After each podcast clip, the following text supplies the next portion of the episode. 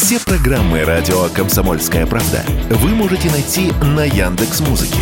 Ищите раздел вашей любимой передачи и подписывайтесь, чтобы не пропустить новый выпуск. Радио КП на Яндекс Музыке. Это удобно, просто и всегда интересно.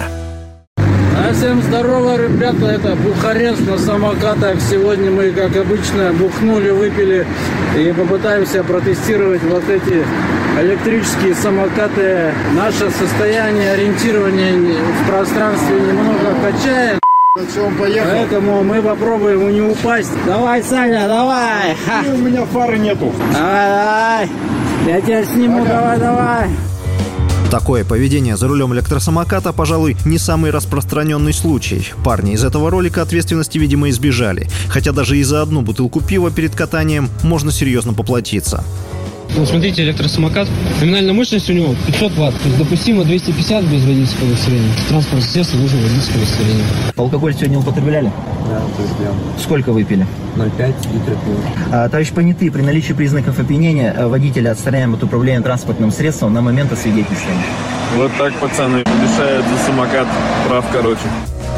По закону, пьяного водителя электросамоката может ожидать такое же наказание, как и пьяных автомобилистов, а именно лишение прав на полтора-два года и штраф в размере от 800 до полутора тысяч рублей. Если нет прав, все равно штраф на ту же сумму. Ну а в Госдуме придумали еще одну меру – ввести пожизненный запрет на пользование сервисами кикшеринга за пьяную езду. Депутаты направили письмо на имя главы Минтранса Виталия Савельева. Поводом для инициативы стали резонансные ДТП в Москве и Питере.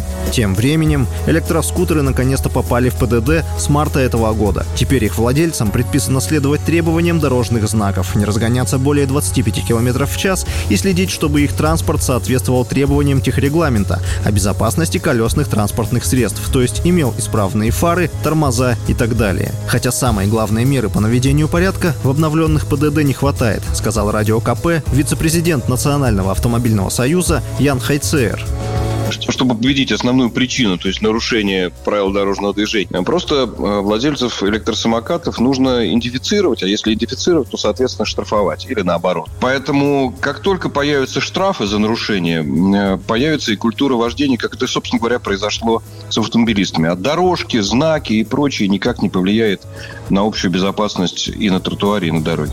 Ранее Росстандарт утвердил ГОСТ для электросамокатов и моноколес. Производитель, желающий сертифицировать свои устройства в соответствии с ним, должен будет установить максимальную скорость на отметке 25 км в час, а также ввести функцию автоматического замедления в парках. Василий Воронин, Радио «Комсомольская правда».